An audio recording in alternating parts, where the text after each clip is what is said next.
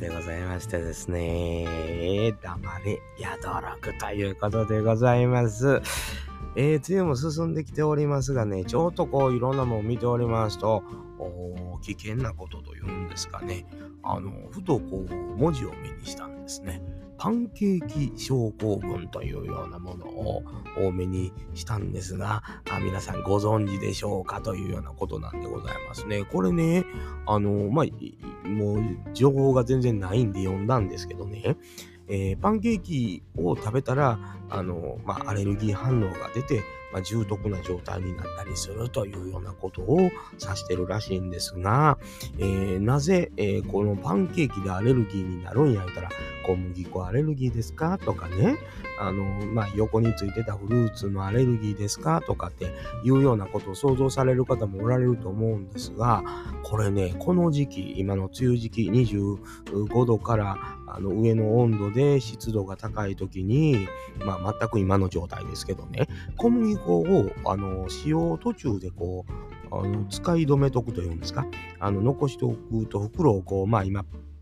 パッチンみたいにね、止めれるようになってますけど、あの、ダニが湧くんですってね、小麦粉の中に。で、そのダニを、あの、食することで来るダニのアレルギーらしいですよね。いや、ちょっと読んでびっくりしたんですけど、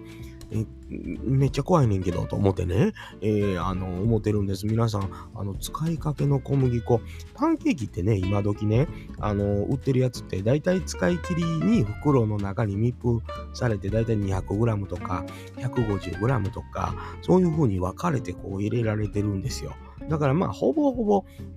途中で止めとくいうことはあんまないんですよね。密封された状態のものが残るのはあるんですけど、いや、あの、お料理に使う小麦粉って、まあ一応閉じれるんですけど、あの、まあ、開いてたりとか、ちょっと端っこ開いてたりとすることありますやん、気ぃついたら。あんなんは中にダニがやっぱり湧くらしいです。で、いや、パンケーキって焼くからあんた火通したら大丈夫ちゃうの？言うて、思わはる方もおられるかもわかりませんけど、これがね、アレルゲンっていうのはね、火通しても残るんですって。まあ、全部残るかどうか分かりませんよ。ねえ。だけど、それを食べて、この時期、そのパンケーキ症候群というアレルギー反応、結構ね、きつい反応が出て、本当に重篤な状態になる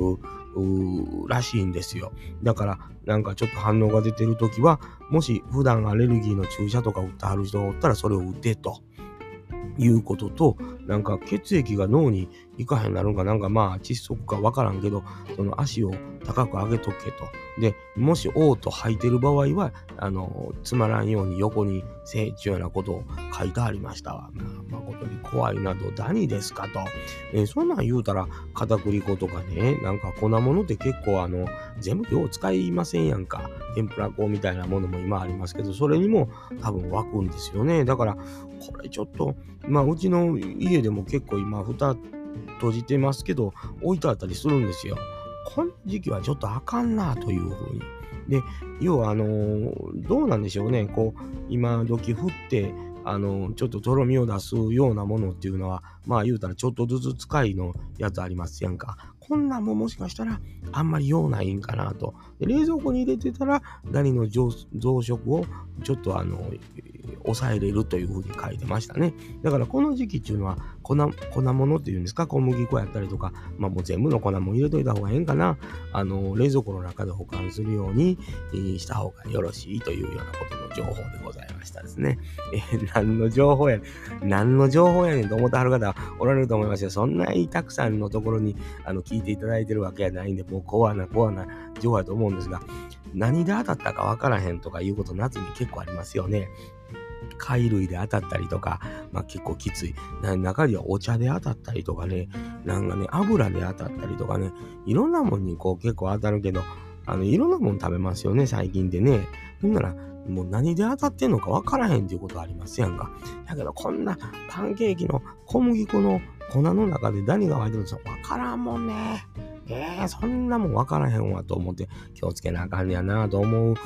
季節ですなということで、まあ、ここから夏にかけましてね、本当に真夏になるといろんなもんが傷みますから、もう匂い出たらもうすぐ傷んでるって分かったりするもんあるけど、小麦粉は確かにわからん。えー、そんな風に感じてるわけでございましてですね、気をつけなあかんなというようなことでございますな。えー、皆様、あの、最近パンケーキね、いろんなあのレシピが YouTube なんか見てますと、えー、ふわっと焼くでとかね、えー、ちょっと高さ出すでとかね、いろんなもありますけど気をつけなあかんなと。で、あの、お菓子焼く人もいてると思うんですよ。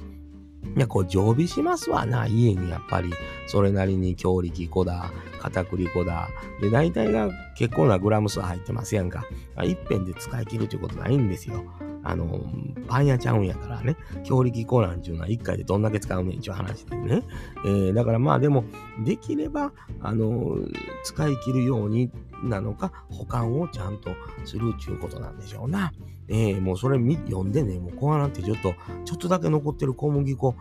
れもちょっと結構置いてあるなと思ってね、これはもうやばいからちょっと処分せんなるなと、もったいないんですけど、えー、湧いてるかどうかも確認できへんしね、えー、むしゃけど、これちょっと結構長いこと、あの、この湿気の中置いてあるような気がすると思ったら、もうちょっと本当にもったいないけど、えー、処分するのか何か違う用途で使えるのか僕はわかりませんけどね、そういう風にしはった方がええのかもわからんなと。で、これ、怖いのはね、要するに、やっぱり小麦粉の値段も上がっとるわけですよ。だからまあご商売されてる方とかいうのもお店にまあそこそこストックを安い時にちょっとこうでストックするとかっていうこともあると思うんですよね。これをどういうふうに保管してるかっていうのは客はわからんもんですから、やっぱり食べに出ても怖いなと思うことあるでしょうなというようなことなんですよね。えー、やっぱり衛生管理であったりとかっていうのは、まあ見えんとこもあるもんでね、まあそんなん言うたら怖くなって、そんなん行かれへんやんか言うて、そう考えるとやっぱりこう、売れてるお店っていうのは、やっぱそういうとこ目指していった方がええのかもしれんね。そういう意味で言うとね。あんまり抱えへんというか、使い切るというか、いうことで言うたら、売れてるお店のもん食べる方がええのかなと思ったりもしてまいりますな。えー、これがええか悪いかわからんよ。えー、もうその、ちょっと怖さを感じたら、どっかにこう、そういうふうに考えなあかんのかなというような、えー、ことを考えた次第でございますよね。えー、まあ、そんなこんなで週末になりますと、まあ、いろんなところに食べに出たりとか、えー、家でね、お家でゆっくり子供らもおるから、作ろうかというようなこととか、ちょっとこう、ゆっくり過ごそうかという時に、あんなもう週末やから、パンケーキでも焼いたろうかしら、言うてね、小麦粉どっかにあったんちゃうか、言うてね、古いのこと出してきてね、それで当たって一人でもだえるっていうのはね、これまあ、もだえるだけやったらよろしいで、えー、もう病院に行かなあかんようなアレルギー反応が出てしまうちゃなことがやっぱあるんやなという、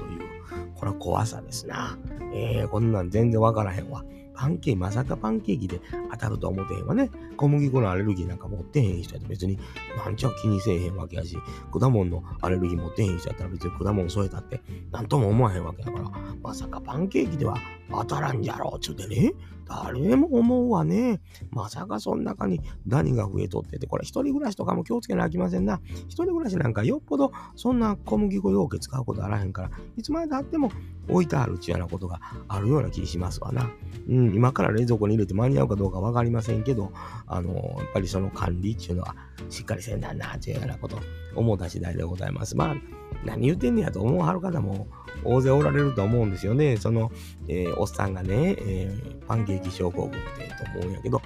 あのね、こう、まあ僕がお世話になった、まあ社長がいてるんですよね。あの、以前ね、楽器屋さんの、楽器屋さん兼八百屋さんのね、その社長が、えー、まあ基本的には亡くなった死因は心不全というような形で亡くなってるんですが、その前に重積発作っていうアレルギーの発作を起こしてね、九死に一生を得てる事件があったんですけど、本当にあの、アレルギー発作の怖さとか、恐怖っていうのは僕目の前で見てるので、全然この記事見た時に、あの、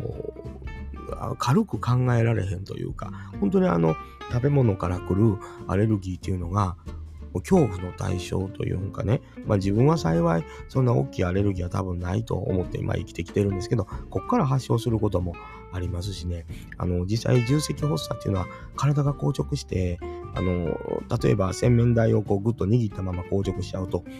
大人の力でも剥がされへんぐらいの力で硬直するんです。で、もう本当にそのまま無理やり剥がして、あの、車に乗せて心臓マッサージしながら、車で病院に運んで、あの、心停止になる直前というんでか、もう停止してたんかな。あの、電気ショックがあるでしょ。あれでドーンとやってんのもう目の前で見てるし、だからこれもそれ終わった後も体にショックが残ってね、あの、眼球の毛細血管が全部切れるんですよ。あれやるとね。まあ全員じゃないかもわかんないですけど。ほなもう全部目が真っ赤っかにしまして、それでこう、また体調が戻るまで入院せんなんというようなことになるんですね。全然だからアレルギーアレルギーってこう、あの花粉症って簡単に言うんですけど、本当に発作がいかに怖いかっていうのを僕目の前で本当に自分もあの息が止まるんかいうので車裸足で運転して病院まで行った記憶があるので、まあ、できればねあの極力そういうのをならんようにっていう注意っていうのは食べ物のアレルギーって結構怖いなあと、まあ、その他のアレルギーももちろんあの怖いアレルギーたくさんあるんですよ。アナフィラキシーが起こるようなもいっぱいあるんですけど、もう食べ物になったらほら、団らんしてるところでそうなったりするから気づかへんかったりとかね、結構トイレでガッと発作を起こしやったら分からへんかったり、だからようよう注意してね、あのー、ご家族の方、まあ、小さいお子さんやったりする場合もあるやろし、っていうのは僕はまあこれ体験として自分が本当に後ろで人工呼吸しながら心臓マッサージしてる状態を見てるので、あのー、アレルギーをあんまり軽くはやっぱ考えない方がいいなというようなことでね、まあできるだけそれを避けて通ってほしいなと思うためには、こういうパンケーキ症候群のようなものとかが何の原因でなってるかとかってね、これ結構重要なことちゃうかなと思ってる次第でございます。急に、やっぱり梅雨時、雨も増えてきております。で、気温が高いわね。えー、近頃。これはもう、急激にそういうのが増えてくるっていうようなことですわな。ああ、まあ何の注意をおっさんにされてんねん、言うて。そんなもん言われんでも分かってるわい。黙れ、やどろくという声が聞こえてきそうですけど、これだけは黙れ言われても言わなあかんことちゃうかなと思ったわけでございます。